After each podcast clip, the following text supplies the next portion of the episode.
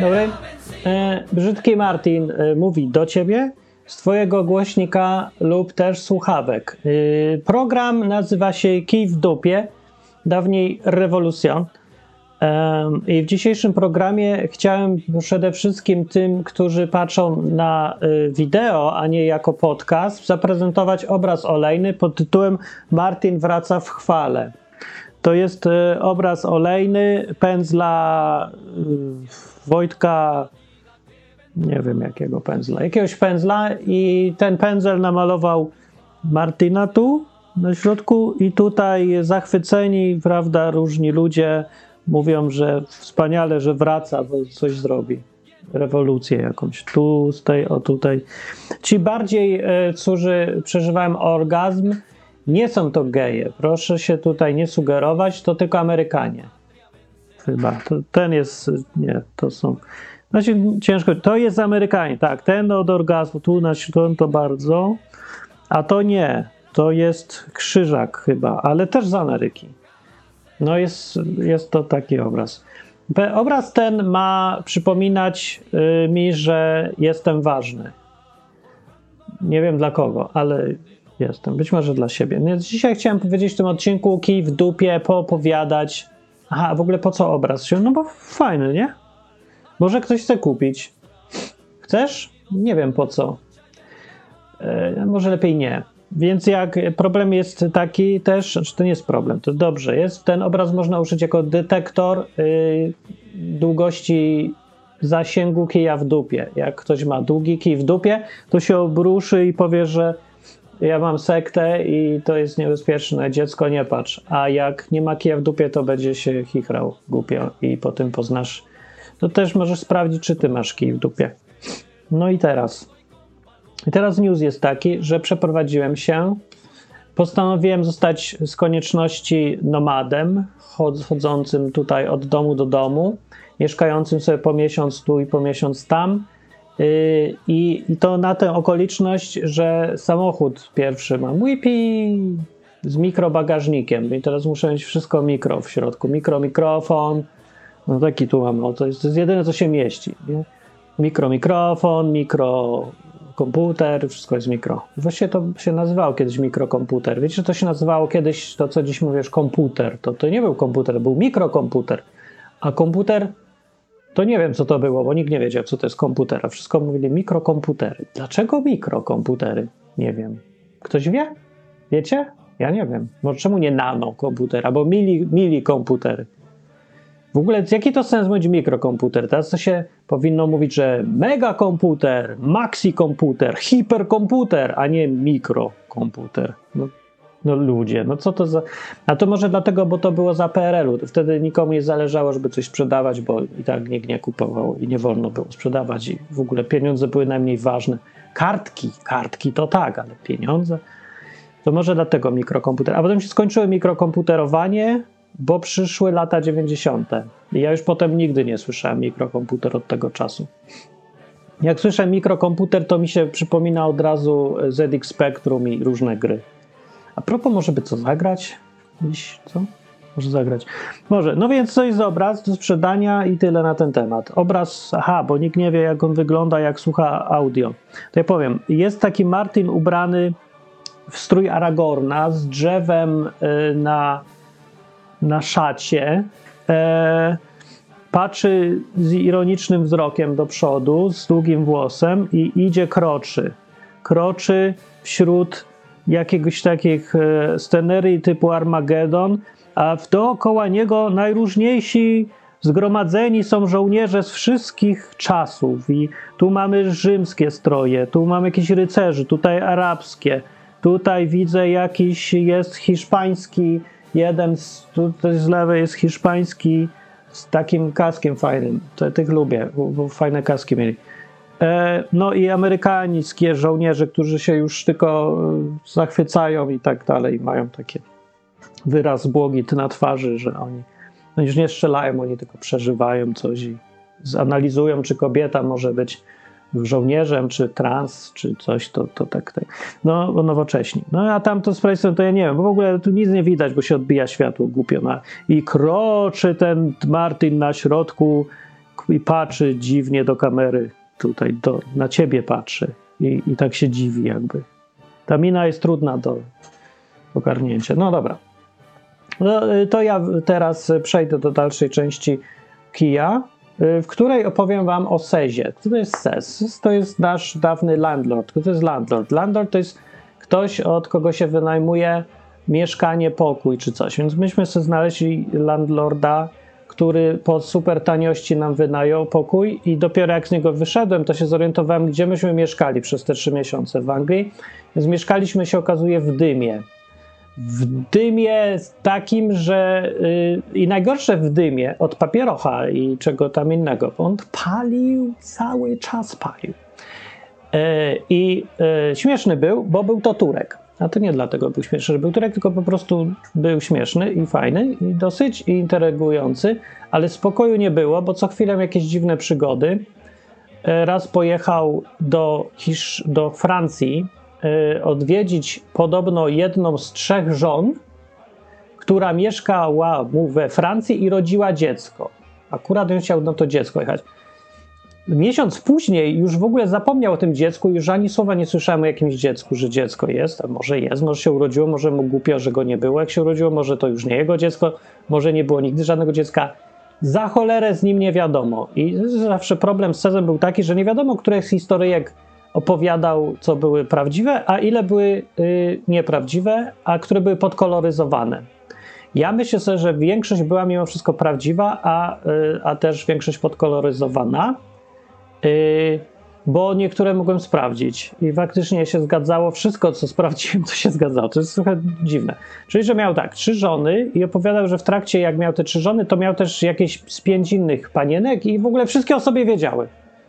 I, i nie wiem, co, jak to się skończyło, a potem dwie się rozwiodły, a, czy coś, a trzecia została we Francji, a on jest Turkiem, co mieszka w Anglii, bo był adoptowany, ale Tutaj się zmieniają zeznania, nie wiadomo, czy był adoptowany, czy wyjechał, czy uciekł z tej Turcji, czy co.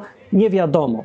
To jest bardzo dziwne, są to rzeczy i, i trudne do ogarnięcia. Ale na przykład y, ma w rodzinie 5000 członków, bez szczęścia jakiejś mafii y, tej y, tureckiej, co można poznać po nazwisku. To nie powiem, bo jeszcze sprawdzicie.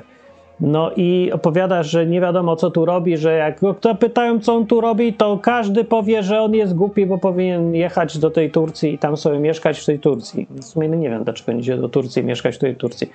Bo tam to normalnie mama z wujkiem i z 1635 kuzynem mają posiadłość i tam, żeby dojechać do tej posiadłości, to od bramki jedziesz jeszcze 10 kilometrów, aż dojedziesz do domu, bo taka jest posiadłość. No i tak on to opowiada, takim trochę krzywym, śmiesznym angielskim i ogólnie bardzo wesoło jest. No, a się wyprowadziliśmy z tego powodu, bo podobno żona wraca i żona nie wie, że myśmy tam mieszkali i żona jest zazdrosna o wszystko, bo na tym polega chyba żona, że ma być zazdrosna, jakoś coś takiego.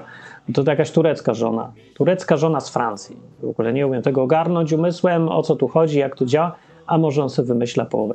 No i że ma córkę tutaj, a już wiem dlaczego mieszka w Anglii, bo tu ma córkę, którąś, którą żoną i kiedy, to nie wiem, ale ma. No tu się zgadza, bo raz przyszła i, i mówiła, że jest tą córką. To taka jakaś była milcząca i ponura, ale to wszyscy tacy są teraz. No i tak się siedziała, więc ona jest i e, było śmiesznie. No i w ogóle, no mówię, pali to śmierdzi wszystko. Jak my się teraz wyprowadziliśmy, bo ta żona przyjeżdża, to yy, no tośmy trochę uciekli. Ja już trochę miałem dość, bo on oprócz tego, że cały czas pali, pije cztery Red Bulle codziennie, to wątroba, to jeszcze miał gdzieś tam wypadek taki ostry, to też jest prawda, bo zdjęcia widziałem akurat, i rozpieprzył se wszystko łącznie z samochodem, jakimś cudem go poskładali i teraz do tej pory trochę coś mu nie działa. Więc jakiś czas idzie do szpitala po różne rzeczy. Poza tym ma problemy coś tam z tlenem, że jak oddycha, to mu się tlen kończy czasem. No to nie od covid to tak coś czegoś innego. Prawdopodobnie tego palenia, picia Red Bulli, bo ma te wątroba coś nie wyrabia. To mówię, żeby przestał palić, ale on mówi, że to nie, to jest honor, honor Turka i duma Turka wymaga palenia, aż umrę. No i jakoś się spieszy, żeby umierać, bo nie za bardzo widzi sens życia, ale dziwne, bo jest pełny życia ogólnie, ale też by chciał umrzeć. Człowiek paradoks, jak, jak Polak po prostu. Taki romantyzm, fantazja ułańska i w ogóle i, i duma Turka i, i tak dalej.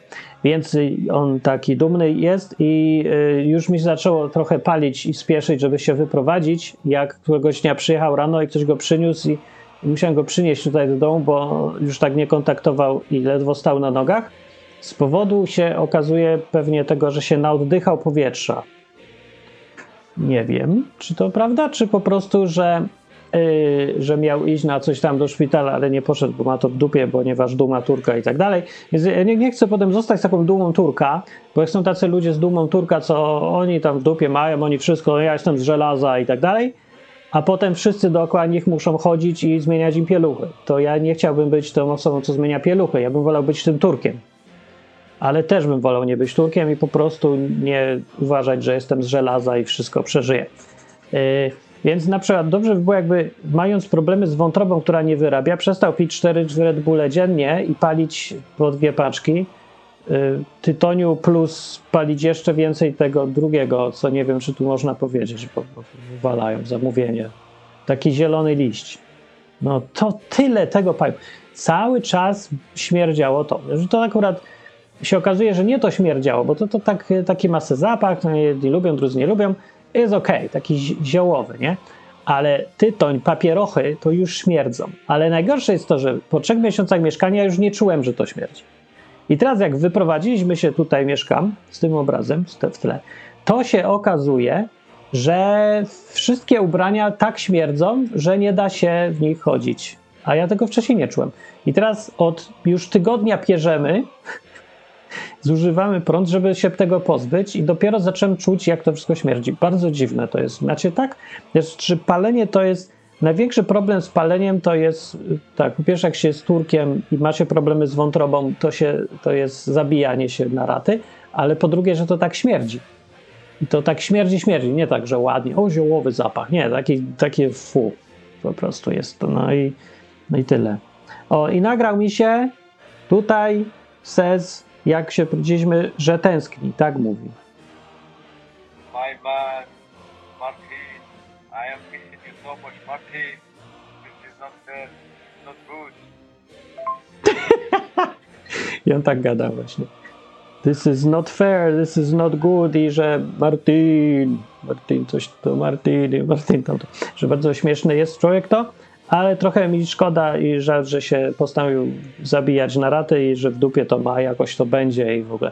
I on musi, musi być jakieś powiązania z Polską, bo to ten sam sposób myślenia, że jakoś to będzie, że tam, dobra, wypalę sobie 17 paczek, ale z dumą odejdę, z godnością człowieka. No a potem gdzieś tam wyrąbię się na ulicy i, go potem łatają i potem taki jest umierający przez najbliższe 5 lat.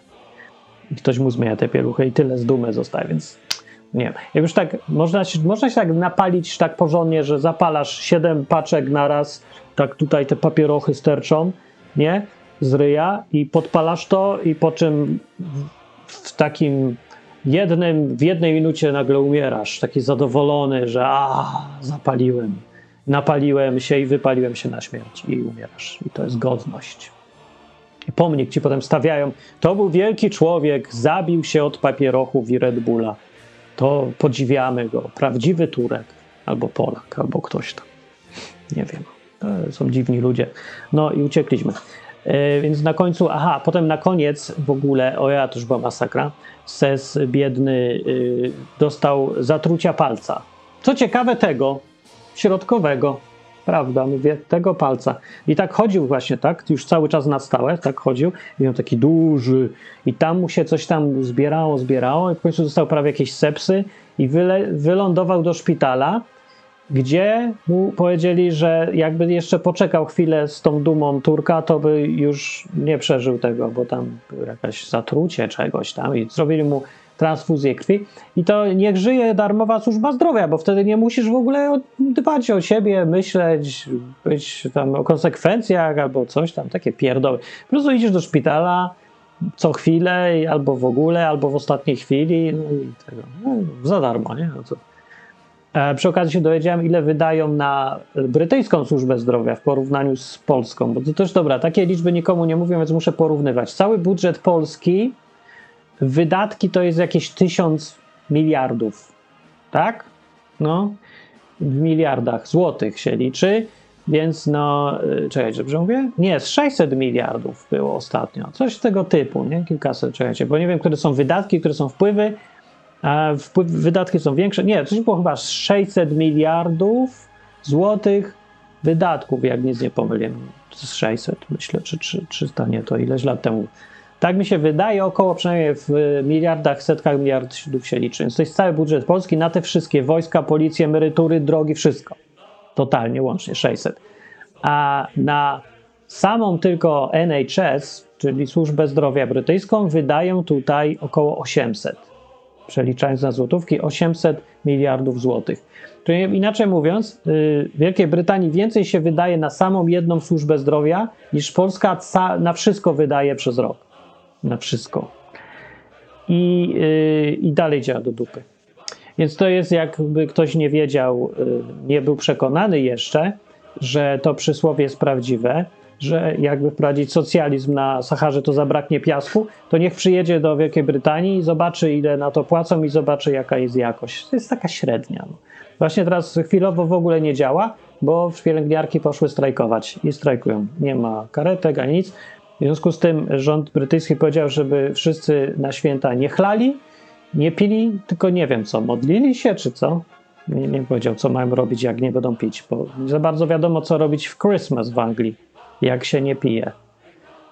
No, trochę nudny Christmas było. Nie. No, i, no, bo strajkują y, tam te pielęgniarki, więc no, to, trudno trzeba wybaczyć pielęgniarkom i nie umierać chwilowo, albo nie palić, albo nie pić. Nikomu nie przyszło do głowy, żeby może je wyrzucić z roboty, te wszystkich, którzy strajkują, bo jak nie chcą pracować, no to czemu ich zmuszać? Do widzenia, ja bym ich wyrzucił. A jakby nie, to ktoś powie, aha, to takie to proste, Martin, a to nie będzie pielęgniarek, nie będzie miał kto tego, nie da się tak y, prowadzić służby zdrowia bez pielęgniarek w ogóle. No to jak się nie da, no to się nie da, to wtedy ja bym wziął i rozwiązał to państwowe całe NHS i sprywatyzował w cholerę i wystawił na licytację, kupujcie prywatnie. Jak se u prywatnego chcą strajkować potem, to już jest problem właściciela, a nie całego kraju. I jakimś dziwnym zbiegiem okoliczności wszędzie na świecie prywatna, jak jest państw, ta służba zdrowia cała, to działa. To nie jest służba zdrowia, tylko firma zdrowotna i firma funkcjonuje efektywnie, racjonalnie, licząc się z kosztami, no, zgodnie z rzeczywistością. No, a jak jest państwowe, to funkcjonuje na zasadzie ekonomii księżycowej, gdzie 2 plus 2 równa się wpisz dowolną sumę i na tej podstawie zarządza się. Po prostu wszystko jest jedną wielką fantazją. Fantazja! To była taka piosenka. No to to są wszystkie państwowe. No i tu jest państwowa. No i to se skorzystając z tego, ma to wszystko w dupie. Konsekwencja tego państwowego jest, że a tam srał pies, wezmę tabletkę, jak trzeba. No, więc chodził z tym palcem i co chwilę żartował, ale nie wiem do końca, czy naprawdę, że zaraz se go odrąbię. Bo może by go odrąbał w końcu. Więc ja chciałem już wyjść z tego mieszkania z tym dziwnym Turkiem, który sobie za chwilę będzie odrąbywał palce, bo, bo mam wystarczająco dużo innych stresów w życiu, żeby jeszcze zbierać z asfaltu albo, albo szukać palca, gdzie odrąbany leży. Nawet nie wiem, jaki był numer na te karetki. Dopiero się dowiedziałem od kogoś tam, że 999. Teraz już będę pamiętał, ale nie chcę pamiętać. Y, no, no i taka historia była. Śmieszne, nie? Y, czuję, czy śmieszne. No, że te historyki to były, to były niezłe. Ale gość na przykład y, jeździ sobie teraz na Uberze. A co jeszcze z historyjek wam powiem? A, na przykład, y, że on miał dużo w życiu e, hazardu uprawiał. Co ja mu wierzę, bo widziałem, że też to robił. Namiętnie y, stawiał sobie na mecze i zawsze jakieś idiotyczne uzasadnienia wymyślał, że, nie, że tutaj postawi, to tu jakieś systemy, nie? Bo ci nałogowi hazardowcy to mają zawsze jakieś takie głupkowate y, wyobrażenia, że o teraz odkryłem genialny sposób, już prawie wygram i, tak dalej. No, a potem wszystko tracą. On mówi, że przepierniczył, w życiu, w życiu dużo zarabiał, bo on prowadził interesy w ogóle, firmę tutaj miał. No, nie, że taki typ znikąd, tylko taki bogaty i zaradny ostro życiowo. Y, miał firmę, to się zgadza znowu. Y, fish and chips sprzedawał tutaj, prowadził, nie sprzedawał No i parę innych interesów, ale to, co zarobił, to przepieprzył dużo. Mówi, że milion e, funtów. Ale jemu to może się pomyliły zera, nie wiadomo. Na pewno dużo, dużo to mu wierzę, że milion to nie wiem już. I miał tyle dziwnych przygód z jakimiś kobietami, że jest, też książkę można by napisać. A może to prawda zresztą jest wszystko. No tak jest. Ja, ja to, to jest możliwe. No i trafiliśmy na takiego typa. No, se wyobrażasz? Wyobrażasz se? No, że nudno nie było. To ona opowiadał. A na przykład teraz Dominika, y, będąca żoną moją przy okazji, jeździ sobie teraz po mieście i rozwozi żarcie do tych, co im się gotować nie chce, na Uberze i czymś tam drugim jeszcze takim. No. I bo się okazało, że zarabia się na tym więcej niż, jak, niż wszystkim do tej pory, co pracowała. Pracowała jako w przedszkolu i pracowała u staruszków. W sumie trochę podobne. I tu, i tu się sra i trzeba coś z tym zrobić. Zresztą takie gówniane prace, dosłownie patrząc, ale miłe. Ogólnie dużo dobrego się robi, nie? Przydaje się człowiek ludziom. No. A teraz nie ma gówna, tylko jeździ ze samochodem albo motocyklem i rozwozi żarcie i zarabia dużo więcej, się okazuje. Także się nie dziwię, że nursy strajkują, ale dziwię się, że strajkują, bo zamiast strajkować, jak chcą więcej zarabiać, to niech se zrobią prawo jazdy, kupią samochód i rozwożą McDonalda i już po problemie. Pracujesz kiedy chcesz, ile chcesz. Jak chcesz więcej zarabiać, to więcej pracuj. Bardzo spoko. I, yy, i ciągnie tą kasiorę. Teraz się zachwyciła. No i, i co to ma wspólnego z Sezem? No bo Sez to robił. I tak namawiał. I mówił, że it's easily, you easily make so much money, 200, 500 a day, w ogóle. Więc wymyślał jakieś sumy z kosmosu, a potem pokazał, ile on zarabia, bo też se jeździ, bo ma taki okres odpoczynku między jakimś interesem jednym a drugim, a między interesem a przepieprzaniem tych pieniędzy między jedną żoną a drugą. Miał taki okres akurat luzu, to chce chciał, żeby, żeby sobie odpocząć. Jeździ na Uberze w ramach tego relaksu. No i patrzy, faktycznie zarabia ponad 100 funtów dziennie. I to tak codziennie ponad 100 funtów dziennie. Że jak on to robi? Jak może tyle zarobić? To jest kupa kasy, no, na takim jeżdżeniu. No, jeździ sobie, jeździ. No i także Dominikę zaraził i postanowił spróbować. Na początku to tam coś słabo szło, bo to na początku słabo idzie, a potem się rozkręciło i faktycznie dalej sobie tyle zarabia. Ale jaja. No, ube, może zostanę ubeżystą jak sobie myślę na tym, to nie będzie duża rewolucja, ale są okazje, bo przed jak roznoszę, y, daję komuś tam y, Mac, Coca-Colę, czy tam inne coś z KFC, to mogę przy okazji powiedzieć y, coś tam, żeby namówić na rewolucję, albo, albo, albo pewnie i tak by mi się nie chciało.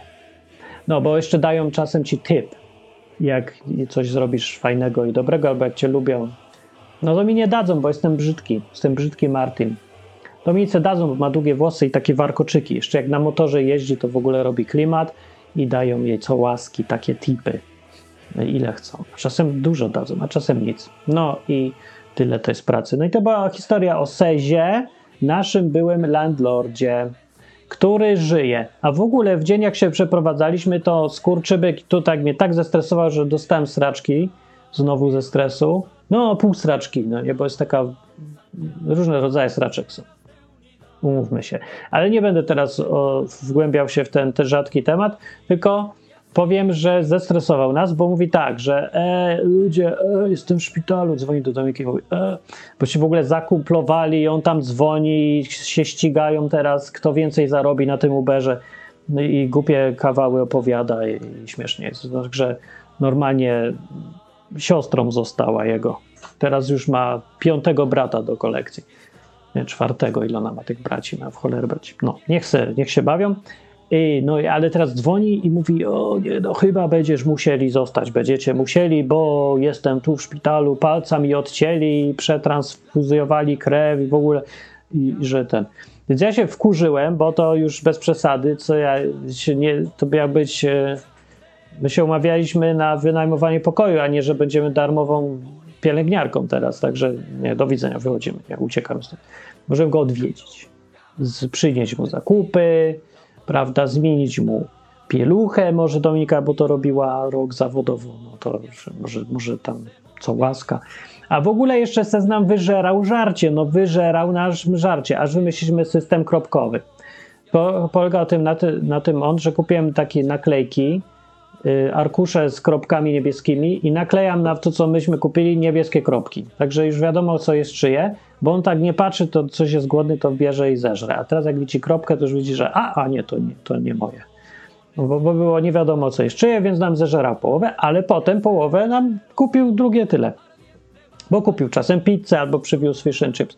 Więc wychodziło elegancko na zero, także nie jest to taki student wyjadacz, tylko taki gość, co po prostu a w dupie ma wszystko i nie przejmuje się. I to też ma swoje plusy.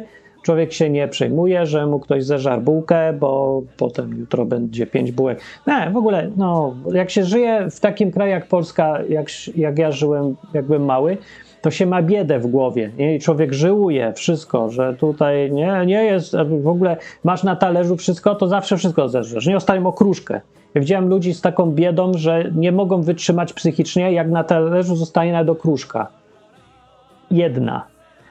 I gościowie, co byś mu nie dał do żarcia, to on ci tak zje, że nie musisz już myć tego talerza, bo on go już umył sobą, jedząc.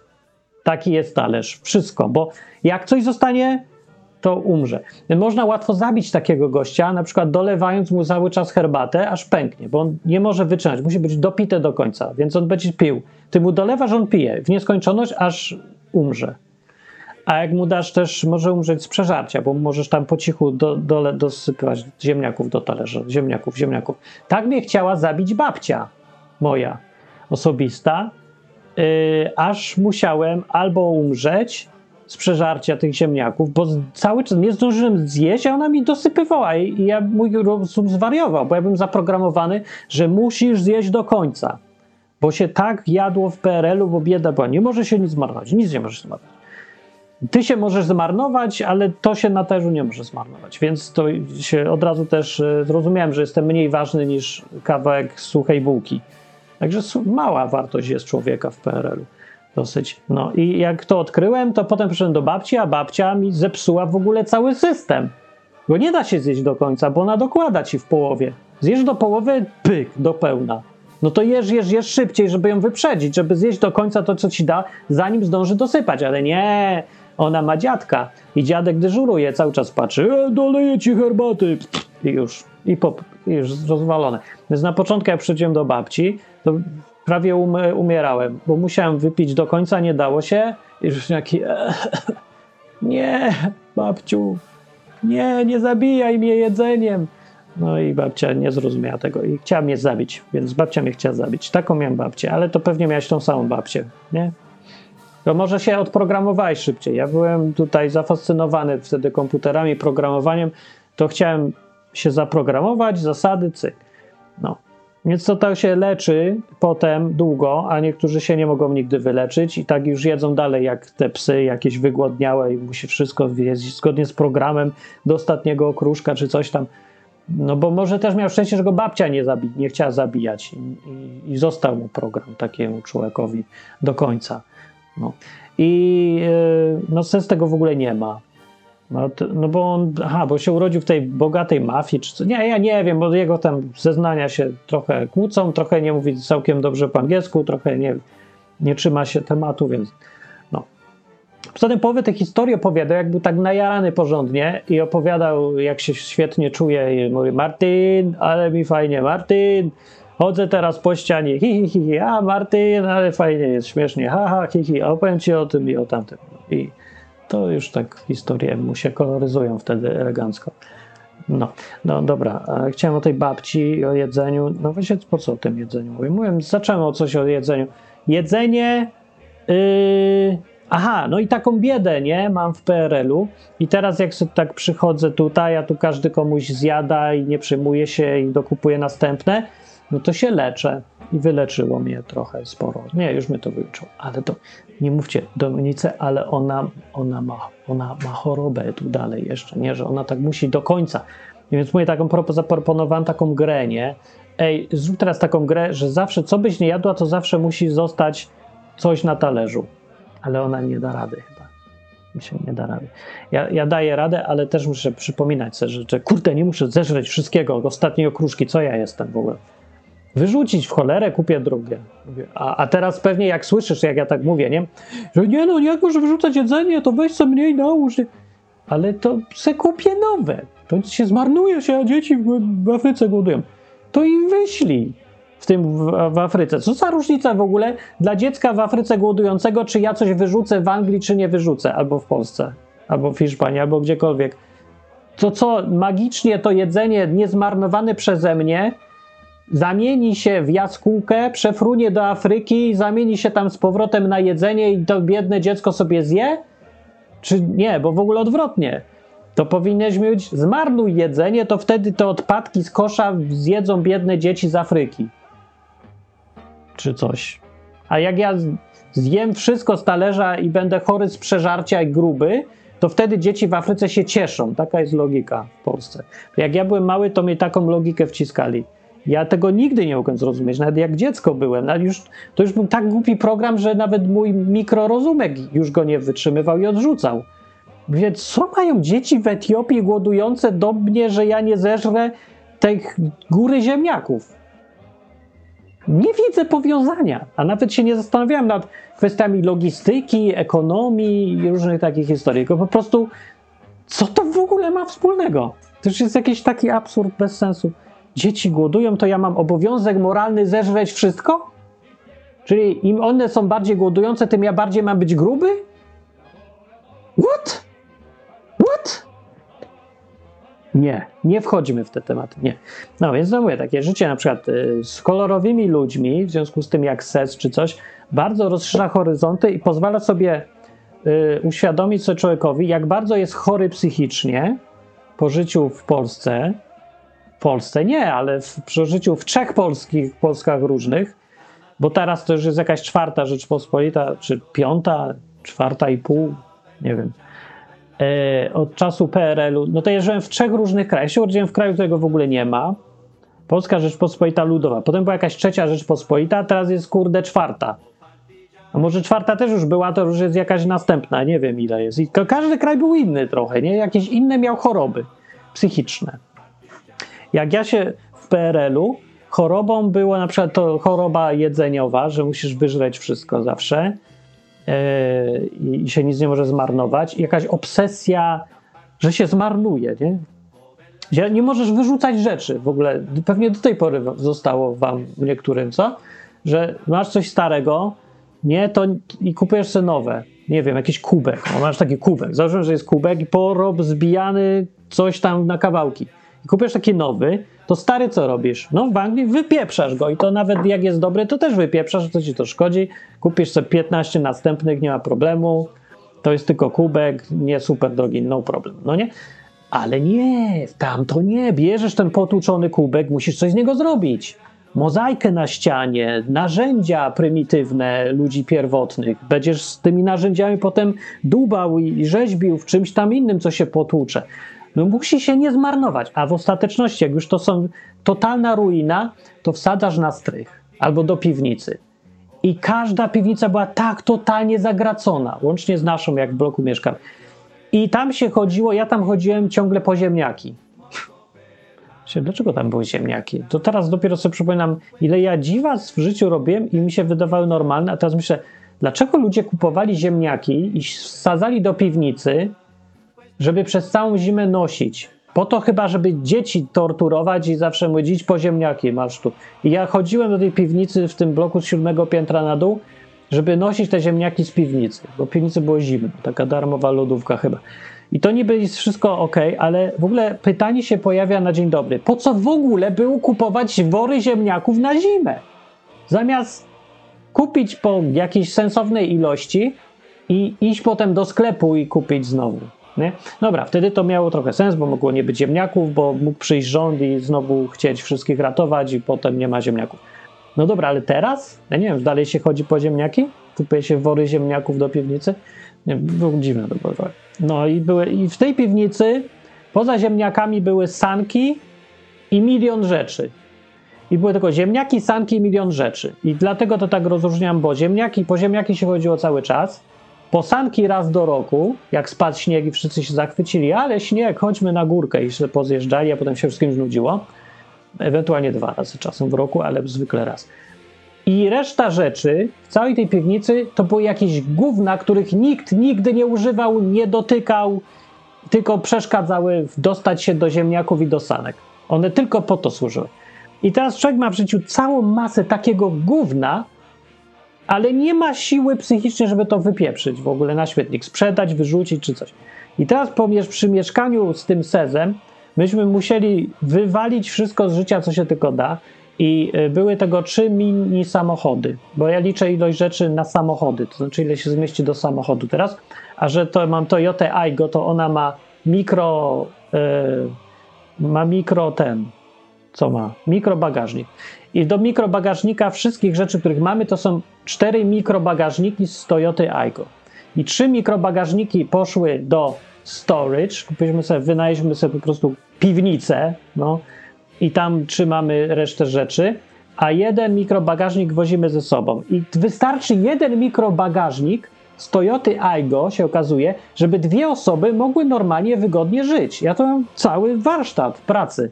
Dwa monitory, komputer, sprzęty do nagrywania, statywy, oświetlenie, nawet ten obraz się zmieścił, ubrania i w ogóle wszystko to się mieści w połowie mikro. No dobra, na dwie osoby. Tu po prostu się oszczędza czasem miejsca. Jak się dwie osoby żyje, ale to jest niedużo potrzeba. A trzy siedzą w storage i czekają, żeby albo to wyrzucimy, albo sprzedamy, a niektóre rzeczy niestety trzeba mieć.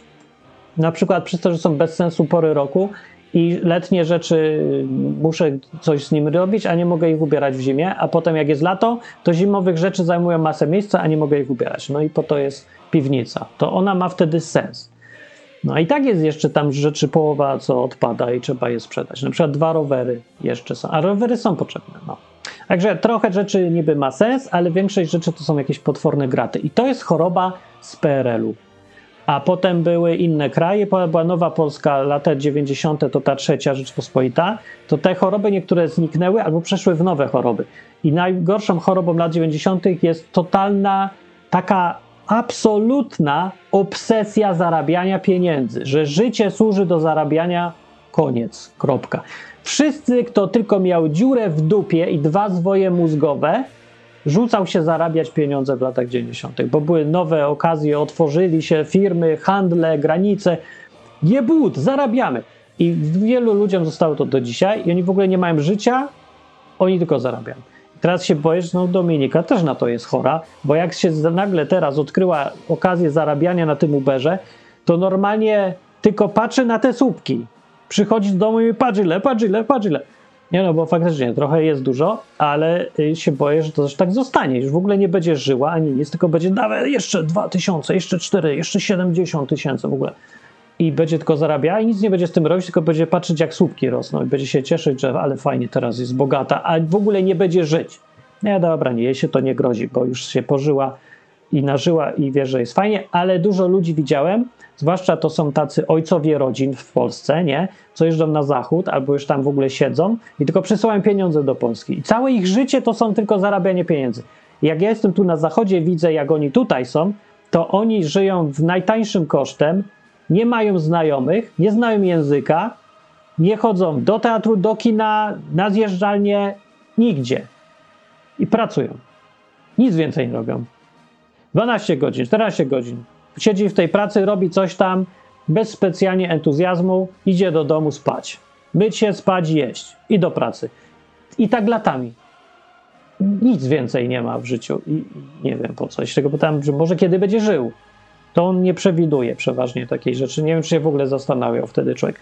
I to jest choroba lat 90., chyba co zostało do dzisiaj. Anglicy bardzo sobie chwalą takich Polaków, bo mówią, że bardzo dużo pracują. Tylko, że no.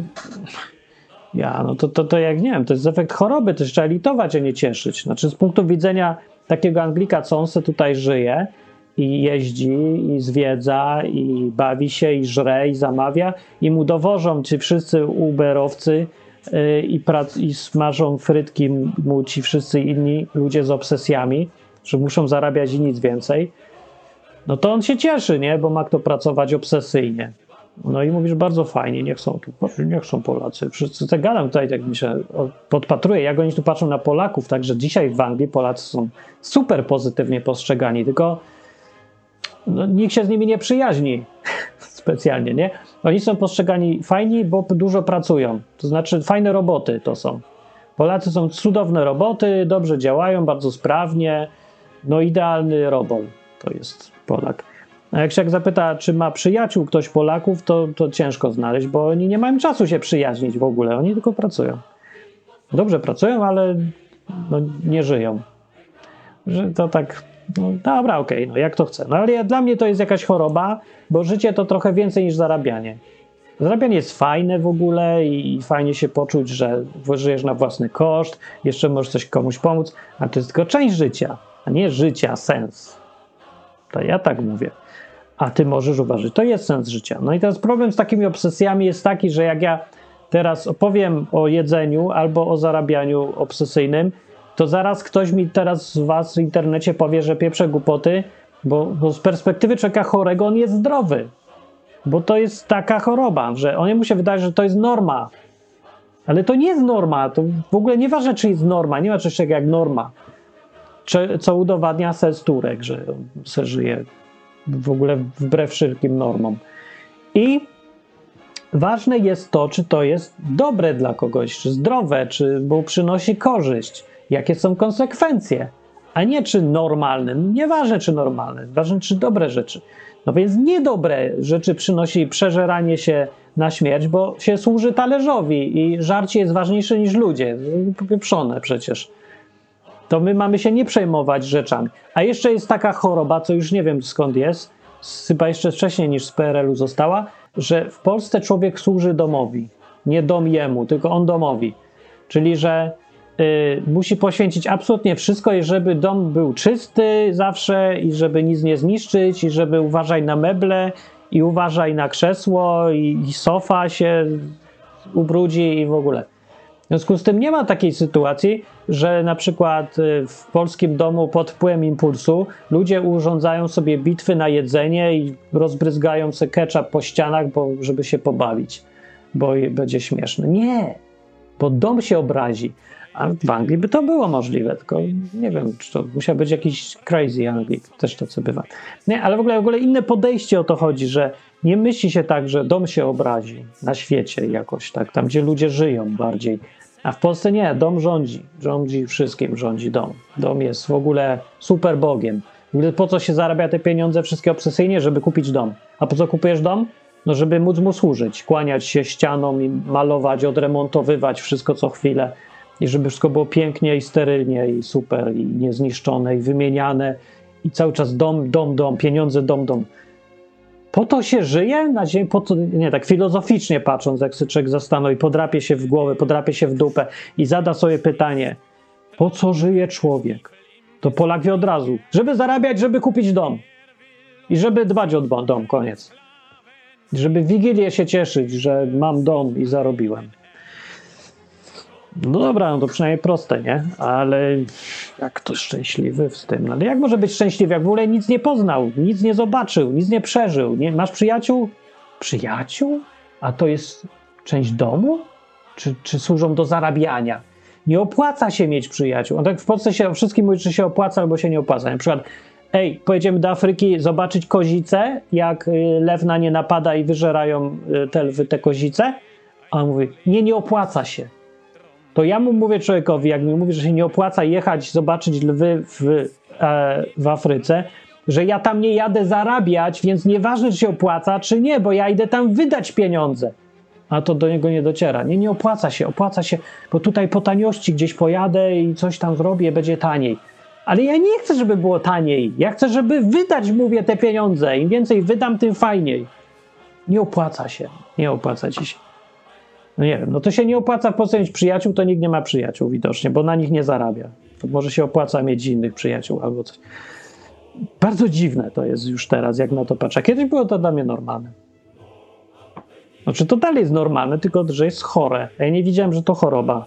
Tak jak ten dym u Seza. Mieszkam trzy miesiące, wszystko śmierdzi, ja nic nie czuję. Nic. No, tak gorzej by było żyć z kimś, kto tak pierdzi namiętnie, nie? Tak, że w ogóle ma jakąś chorobę i musi pierdzieć co 5 sekund i też byś nie czuł, nie? I żyjesz tak już miesiąc i myślisz, nie? Czuję. Ktoś wchodzi, mdleje. Od razu. Otwiera drzwi, leży. Wbudzę go i mówię, co się stało? Nie, coś tak śmierdziało, że zemdlałem. Ale ja nic nie czuję. No to tak wyglądało życie w Polsce u mnie, jak byłem mały. A potem teraz już nie wiem, czy ja bym mógł tak wrócić, bo, bo to, to nie wiem, ja tego nie rozumiem. Znaczy rozumiem, bo ja to przeżyłem, jakby pamiętam to, jak się czuje człowiek, co biega do piwnicy po ziemniaki i co myśli tylko o zarabianiu i co myśli, że dom i dom i nie może wejść, buty ściągnij, w ogóle, czemu mam buty ściągać, to jest mój dom, on mi ma służyć, a nie ja jemu, to on niech buty ściąga, jak chce, nie wiem, coś ode mnie, a nie ja mam w domu buty ściągać, bo się ubrudzi, to się posprząta, no tak, się posprząta, nie, nie, nie, nie. Opłaca się. Dobra, róbcie co chcecie. Tam ja mówię w każdym razie, rewolucja niech będzie też w sposobie myślenia, że życie to coś więcej niż y, dom i zarabianie, jedzenie i sprzątanie. Znaczy to był cytat, to nie ja mówię, ale ja też tak mówię. Wiecie z czego, z kogo to jest cytat? Cytuję. Życie to coś więcej niż y, jedzenie i picie. Kto to powiedział? Znaczy pewnie to dużo ludzi powiedział, ale kto to powiedział najbardziej znany i najdawniej żyjący? Wiecie? Piszcie w komentarzu. Dobra, a teraz y, ja sobie pójdę. Yy, patrzę, ile się nagrywa. Yy, to był kij w dupie, bla, bla, bla, o sezie. A jeszcze powiem coś o sezie, miałem, bo mi się przypomniało w połowie. O jedzeniu, bo... A, tak! Że przedstawił nam jeszcze ten sez yy, jedzenie tureckie. Jedzenie tureckie jest super dobre rzeczywiście. I zrobił jakieś coś, coś tak wygląda, że to jest proste i nudne do żarcia, bo to był taki tylko ryż, takie kubki dwie ryżu i krowa i tyle, i tym sos. A i tam sałatka, no, jakaś tam zielsko, nie? I to było super tak dobre, że dostałem straczki na tydzień, bo się tak przeżarłem. Ale nie dlatego, że z Polski musiałem, nie dobra, dlatego. dlatego już wiem czemu, bo mi dał tak dużo, coś tam było na tym talerzu, to ja muszę zjeść, zjeść wszystko, nie? Jak, no nie mogę. Ja muszę skończyć nie jak przestaję być głodny, tylko jak mi się skończy na talerzu. Taki mam program dalej w głowie widocznie. Dostałem straczki, która przez tydzień się dopiero po tygodniu skończyła prawie. Może z pięć dni. I, I od tego momentu stwierdziłem, że nigdy w życiu więcej nie będę jadł nic do końca na talerzu, tylko zjem jak przestanę być głodny, bo ja, nie, ja jem mało i, ten. Ogóle na przykład jak się w Anglii kupuje fish and chips, to wczoraj na przykład zjedliśmy, to kupujemy jedną porcję małą. I ta jedna porcja jest na dwie osoby jeszcze zostaje. To jest jakieś jak rozmnażanie fish and chipsów przez Jezusa po prostu, że nie wiem, ich jest, tego jest tak dużo, że tego się nie da zjeść. Jakim cudem ktoś potrafi zjeść jedne fish and chips sam? Ja tego nie pojmuję. Bo myśmy to zjeli w, w dwie osoby i, tak, i, ja nie dokończyłem. Nie, w ogóle żeśmy nie dokończyli. Nawet Dominika, nie Dominika musiała, musiała, więc na końcu tylko widziałem, że taki kawałek rybki ma, więc może gra w moją grę nie dokończ jedzenia dla zdrowia psychicznego, ale może nie, ona mnie nie słucha w takich rzeczach, tylko się musi nauczyć sama, czyli najpierw dostać sraczki z przejedzenia albo być super gruba i dopiero wtedy zaakceptuje, że ej, rzeczywiście może ma to jakiś sens. A więc może ja powinienem mówić odwrotnie. Mówić, że ej, wszystko, do, do końca. To się będzie buntować wtedy w drugą stronę i powie, nie, ja będę jeść mało. Może tak trzeba, nie wiem. Nie, to, to są kobiece problemy w ogóle. Gdzie kobiece problemy są dziwne. Ja, ja je dopiero odkrywam, że one mają więcej problemów niż my ludzie. Te kobiety, wiecie. Bo one mają dodatkowo jeszcze te wszystkie historie związane z tym, że się kobiety w Polsce, bo polskich mówię, wychowuje na właśnie po kobiecemu. Czyli robi im się tresurę, że mają, że są jakieś tam, nie wiem, że gorsze, ale że one są przeznaczone do niektórych prac, a innych w ogóle nie mogą tykać, że się nie nadają. I się tak im wmawia, że kobieta to w ogóle nie może grać w szachy, bo nie da rady i nie może jeździć samochodem, no to już trochę już przeszło, nie? Bo już może. Ale tak, że gorzej, baba za kierownicą, nie? E, I, no, ale cię wmawia takie, e, że jest zależna od mężczyzny zawsze. Nie? Że mężczyzna to jest ten, co wszystko umie, a ona to tam ma tylko sprzątać mu i pomagać, bo ona sobie nie poradzi. I teraz najgorsze jest, że jak już się zorientuje taka kobieta później, że jej tresowali ją, głupoty jej poopowiadali, tak naprawdę jakieś pierdoły, baśnie, klechdy i mity, to się tak wkurzy na to, albo się tak będzie bała, że znowu będzie powtarzać to, że robi w drugą stronę. I teraz jak powiesz jej, ej, przynieś mi y, śrubokręt z dołu, to ona mówi nie, bo to ja jestem twoją służącą i tak dalej, nie? I dostaje obsesji w drugą stronę, bo teraz sobie kojarzy, że kiedyś miała tresurę, to teraz nie może nic robić z tego, co ją... Na szczęście dobrze, że nikt nie tresuje człowieka, kobiety młodej, żeby oddychała, bo by w ramach buntu przestała oddychać, by wszystkie kobiety poumierały w ramach buntu przeciwko patriarchatowi teraz. No więc dobrze, niektóre tresury mają sens, a niektóre nie mają, ale to nie powód jest, żeby teraz do końca życia być y, re, rewolucja, że to jest głupota rewolucji, że rewolucja ma obsesję na punkcie tego, przeciwko czemu się buntuje przeważnie. Czy jak się buntuje ktoś przeciwko królowi, to potem jak się zbuntuje, to absolutnie nie, nie bierze pod uwagę, że można rządzić autorytarnie albo jednoosobowo i hierarchicznie, nie? bo to król taki był, a my nie, my nie możemy. Więc jest potem jeden burdel i same komitety znowu i wszystko, wszystko trzeba robić wspólnie, bo, bo jest obsesja na punkcie tego, co, przeciwko czemu się zbuntowałeś.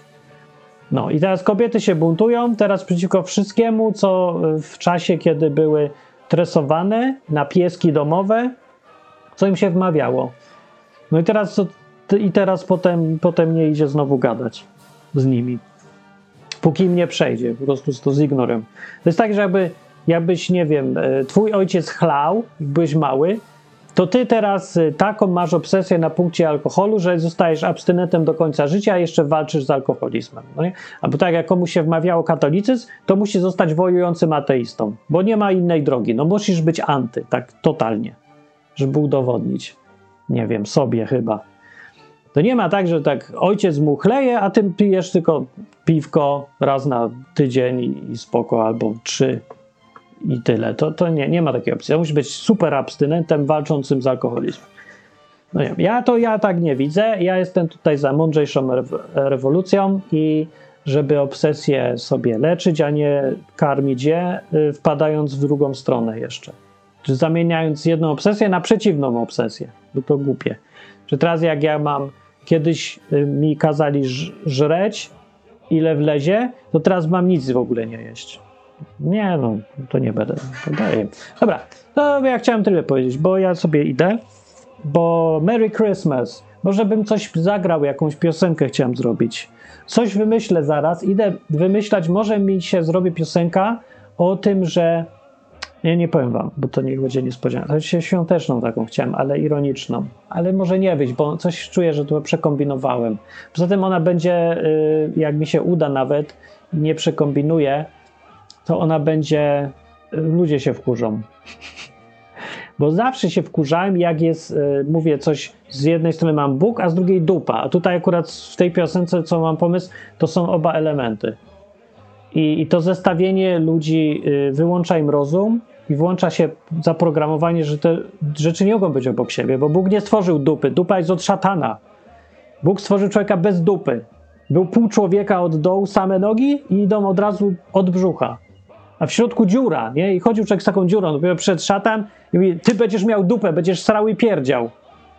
A Bóg się obruszył i zbulwersował i od tej pory zrobił przykazanie, nie będziesz mówił o dupie i o Bogu naraz. To nie wiem, jest gdzieś takie przykazanie. No musi być, skoro się ludzie tak denerwują, jak ja coś mówię, że tu. Ja, oni się nawet raz denerwował ktoś, jak powiedziałem, że Jezus łaził i pisał jakieś komentarze, maile mi długie wpisywał, że no dobrze mówię, dobrze mówię, bo taki program mam o Bogu, jak ktoś nie wie, odwyk.com, to tam dobrze mówię, tylko czemu ja mówię, że Jezus łaził? Jak łaził? Nie mógł łazić on mógł podążać, albo Jezus y, no, dreptał, to też nie. Czekaj, co, co mógł robić? Człapał. Nie, nie, no nie człapał i nie łaził. Jezus nie łapał ziół, nie człapał. Jezus kroczył, kroczył, tak jak tu na tym obrazie. To jest kroczący tutaj na obrazie moim, kroczące ja jest, a nie, że łaził. Łaził, Jezus łaził. Nie mówi się tak, nie wolno, nie.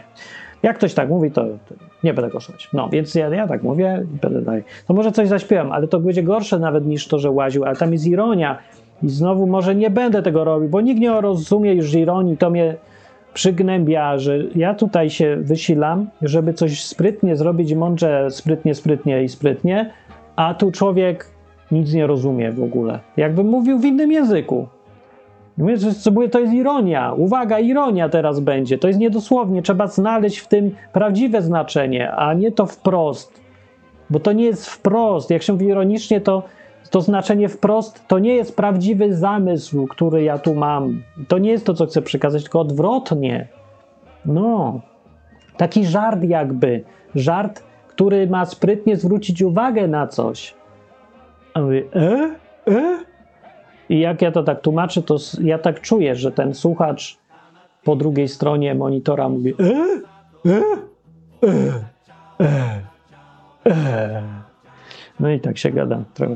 Więc w związku z tym, że tak jest świat, e, to teraz e, wszedłem w spółkę z kolegą, z przyjacielem, który wziął się za marketingowanie różnych moich rzeczy, co ja je mówię. I teraz każe mi mówić co chwilę kontestacja i robić, nagrywać jakieś shorty, o shorta nie robiłem się, nagrywać shortsy, rollsy, czy rolki, ja nie wiem o co mówię, i na TikToka wpieprza wszystko, co zrobię, robiąc do tego napisy dla analfabetów z błędami y, w dodatku, żeby lepiej, nie wiem, żeby mieli o czym gadać, bo jak zrobisz błąd w napisie, to wszyscy zaraz gadają o tym błędzie, a nie o tym, co mówiłeś. Tak w Polsce chyba bardzo działa. I y, no i teraz, y, no i teraz to jest na jego głowie, więc ja mam trochę fajnie, święty spokój, relaks, tylko nie zaglądam na te rzeczy wszystkie, więc, bo, bo nie chcę. I on mi mówi, żebym nie mówił, że ja nie wchodzę na te rzeczy, a cholera powiedziałem. Ale to, tego nie słucha, bo kij w dupie nie podpada pod to wszystko. I, i, ale muszę mówić kontestacja. Dlaczego? Bo zwróciłem do prowadzenia kontestacji doskonały program o wolności, publicystyczno i śmieszno-informacyjny, y, dyskutliwy, y, na poziomie y, inteligentnego humoru, y, ale bardziej nie, nie, nie jest w sumie komediowy program w ogóle, tylko jest ogólnie mm, z luzem y, tyle. No i gadamy o różnych rzeczach związanych z wolnością. Kontestacja.com, ale nie wchodź na tą stronę, bo ona jest niezrobiona w ogóle, badziewna jest. Tylko wejdź na YouTube albo nie, podcast, podcast, nie, YouTube też nie chodzi. Podcast, to jest to, podcasty. Ja tu robię podcasty od zawsze. Wiecie, że jestem najstarszym, najdłużej nadającym podcasterem w Polsce, aktywnym ciągle? Jeszcze był Filip Dawidziński, ale nie wiem, czy on jeszcze nagrywa. To chyba nie nagrywa, a jak nagrywa, to bardzo nieaktywnie, a ja dalej jadę co tydzień. Także ostro powiem, że ja jestem tutaj. Wygrałem, zostałem królem podcastów odwiecznym, jestem pradziadem, ojcem wszystkich podcasterów. Super pradziadem, e, matką e, pszczołą, która, e, która wszystkie jajka zrobiła i, i reszta podcastów to już są moje jajka. Także jak prowadzisz podcast, to wiedz, że jesteś moim jajkiem. E, Bo ja tak mówię. Bo mam dowód, że robiłem stary podcast, są archiwa w internecie, masa krytyczna, możesz posłuchać, zobaczyć z którego roku, to się zdziwisz. To, o, jak można takim starym być nadającym? To czemu to tak nie rozmarketingowałeś tego? Bo mam to w dupie, dlatego. No. Wiecie teraz, jak się coś robisz pół godziny, to zaraz robisz wielkie napisy, że o, sensacja, wielki program, coś tam. A ktoś robi dwa lata, nie dwa lata, tam pół roku, to zostaje w ogóle ekspertem już od wszystkiego. Jak robi dwa lata, to jest weteranem. Ja robiłem 15 lat i mnie to... Może też powinienem napisać weteran, wielki, super, hiper podcaster, Martin Lechowicz, pamiętaj. Jak podcast słyszysz, to mów Martin. Nie, to to się jakieś, to się trzeba to komuś musi zależeć. To tak musi zależeć, że, tak, że, że to jest dla mnie ważne. To jest takie ważne dla mnie, żeby mi ktoś docenił, żeby mi ktoś podziwiał za coś, że ja jestem, nie wiem, muszę wartość. No to ja myślę, że te wszystkie rzeczy publiczne, co ludzie robią, łącznie z takimi, o, nawet w internecie blogi, vlogi, czy tam co, to to muszą robić ludzie, którzy są totalnie niedowartościowani, uważają się za gówno, bo im najlepiej wychodzi. Dlatego, że oni znajdują w tym motywację, powód, że musi mnie polajkować ileś ludzi, a jak on wie, że go musi polajkować, bo bez tego nie może żyć w ogóle, bo nie ma żadnego życia, bez lajkowania i bez, bo nie ma poczucia swojej wartości, nie? To taki człowiek będzie ostro jechał, marketingował, będzie polecał, będzie mówił, że subskrybuj, lajkuj, a ja mam w dupie, czy mnie subskrybuje, czy mnie lajkuje. No sorry, naprawdę mam to w dupie. Co mnie to obchodzi, no? Czy mnie będziesz subskrybował? bo, bo moja wartość w ogóle nijak z tego nie wynika. No nijak, bo w ogóle nic mi to nie zmienia w życiu. Czy mnie słucha milion ludzi tutaj, czy sto osób? Nic. Ja nic nie czuję, no. No przepraszam, że ja nic nie czuję. W ogóle i tak gadam z jakimiś innymi podcasterami, oni w ogóle nie rozumieją mnie, ani ja ich. Ja ich trochę bardziej, ale oni mnie nijak. Jak można mieć wartość, widzieć siebie niezależną od tego, jak cię ludzie oceniają i czy cię doceniają i czy jesteś sławny i, i podziwiany i lajkowany i subowany? No można, no nie wiem jak, znaczy ja wiem jak, ale czemu? No tak czy inaczej, wygląda na to, jakby do tych wszystkich mediów internetowych współczesnych szli ludzie i wygrywali ludzie, którzy są y, emocjonalnie, nadają się do leczenia, czy psychicznie, bo czerpią wartość y, siebie z, tylko z tego, co inni o nich mówią, albo jak ich doceniają. Czy, czy przy- przynajmniej jak to się przekłada na jakieś tam liczby jeszcze, to doceniają. No nie wiem, to jest wszystko totalna iluzja, ściema. Ja już tam byłem, ja to wszystko widziałem. Byłem, widziałem, oceniam, że gówno. No. I wychodzę. To był kij w dupie, który nagrywam dla swojej własnej przyjemności oraz twojej. E, w związku z tym rób co chcesz, nie obchodzi mnie to, czy subskrybujesz, czy nie, ale jak subskrybujesz, to jest właśnie, właśnie subskrybowanie to jest dla ciebie, nie, nie dla mnie. Co mnie to obchodzi? W ogóle ludzie, jeszcze powiem o komentarze, nie? Jeden z najdurniejszych komentarzy, jakie tylko można wymyślić, że ktoś mi grozi, że przestanie subować. Przecież to dla ciebie jest, a nie dla mnie. Co mnie to obchodzi w ogóle? To nie subskrybuj. Ale mnie to obchodzi. Ja nie wiem. Co powiedzieć, co ja mam z tym zrobić? Znowu, Przepraszam, nie subskrybuj mnie. A po co? Co mi to da, że mnie będziesz subskrybował w ogóle? Nic mi to nie da. No nie obchodzi mnie to, no. no czemu mnie ma obchodzić?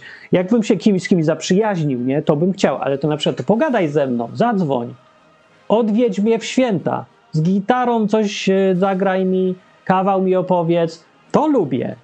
A nie, że ktoś guzik wciśnie i mu będzie algorytm na YouTube podpowiadał, że ja coś nowego nagrałem. No co mnie to obchodzi? No co mi to daje? Ja ani nic, ja na tym nie zarabiam, ani nie mam żadnych reklam na YouTube, bo mi wyłączyli od 15 lat temu i nie da się włączyć z jakiegoś powodu. E, ani, no nie, no nie wiem, no nic, no, no nie, nic, no po prostu nic. Nic. No a nawet jeżeli to się przydaje, żeby na przykład słuchać, e, ktoś przyjdzie, to mnie pozna, to posłucha bardziej wartościowych programów jak kontestacja albo odwyk, to, no to to jest jakaś wartość, nie? Ale nie dla mnie psychicznie. Psychicznie mnie to, nie rusza mnie to psychicznie w ogóle. Czemu mnie to ma ruszać? No bo wszystkich innych rusza. No to niech się leczą. No to się leczą. W internecie robiąc programy popularne, marketingując się. No to dobrze, to niech się leczą. To ja to jestem za. Tylko po co ja mam oglądać? W ogóle teraz internet, to teraz dopiero do mnie dotarło. On wygląda jak jeden wielki szpital psychiatryczny. Ci, co dostarczają treści, to robią to z potrzeby leczenia się psychicznego, z powodu swojej choroby psychicznej pod tytułem zerowy brak własnej wartości i leczą swój brak wartości szukaniem popularności w dowolny możliwy sposób, a ci, co to oglądają, oni leczą swoje problemy psychiczne tym, że się podpinają pod jakichś tam bo- bohaterów potrzebują internetowych, albo ja nie, w ogóle ja nie wiem, po co to nie oglądają. I też jakoś mają poczucie idiotyczne, że ktoś od, za nimi lata chyba, że też są ważni, bo ktoś błaga ich o. I dlatego są ważni, może dlatego słuchają, bo na końcu masz, że będzie cię błagał na kolanach, że suba, daj mi suba, suba, chcę suba, pamiętaj, pamiętaj, dzwoneczek naciśnij. Tutaj. Jeszcze teraz, teraz mi każą to mówić w każdym odcinku kontestacji. No, ja to mówię bez przekonania, bo mi każą, to ja rozumiem. Ja nie mam przekonania. Ale okej, no. no. Nie mam też, ja się nie sprzeciwiam. Także długi, długa dygresja na temat suba czy nie suba. W ogóle nie słuchaj tego na YouTubie jak coś, bo tu co prawda możesz zobaczyć czasem obraz, ale ja jestem brzydki Martin. To nie jest estetyczne oglądać to na YouTube. Poza tym jest niewygodne, poza tym YouTube decyduje, o, czy ci mój odcinek nowy pokaże, czy nie pokaże. Zamiast tego idź na jakiś serwis podcastowy i słuchaj se kija w dupie, wpisz se kij w dupie podcast i znajdź se na Deezer, na e, Spotify, albo jakimś iTunes, albo podcast Addict na komórce, o, bardzo spoko program. I on ci ściąga, a najlepiej jest, jak se potem słuchasz tego w słuchawkach gadania, na przykład przy pracy, przy w kolejce po zasiłek, e, wypeł- podczas wypełniania formularza na 500, albo y, jadąc samochodem, stojąc w korku w Warszawie, w środku miasta, godzinę. To, to się wtedy dobrze słucha, no. To jest, to jest, tak się robi z tymi programami, a nie jakieś zasrane YouTube. Czemu YouTube? Czemu wszystko jest na YouTube? Czemu wy ludzie macie jak barany jakieś obsesje i wszyscy robią... Dobra, wychodzę, bo teraz już nakręcam jak idę, idę. Bo jeszcze znowu ludzie pomyślą, że, że się tym przejmuję, a, a ja tylko się lubię emocjonować. Bo prostu za mało emocji mam ostatnio, bo grałem w taką grę y, w Anno. Znasz Anno 1404?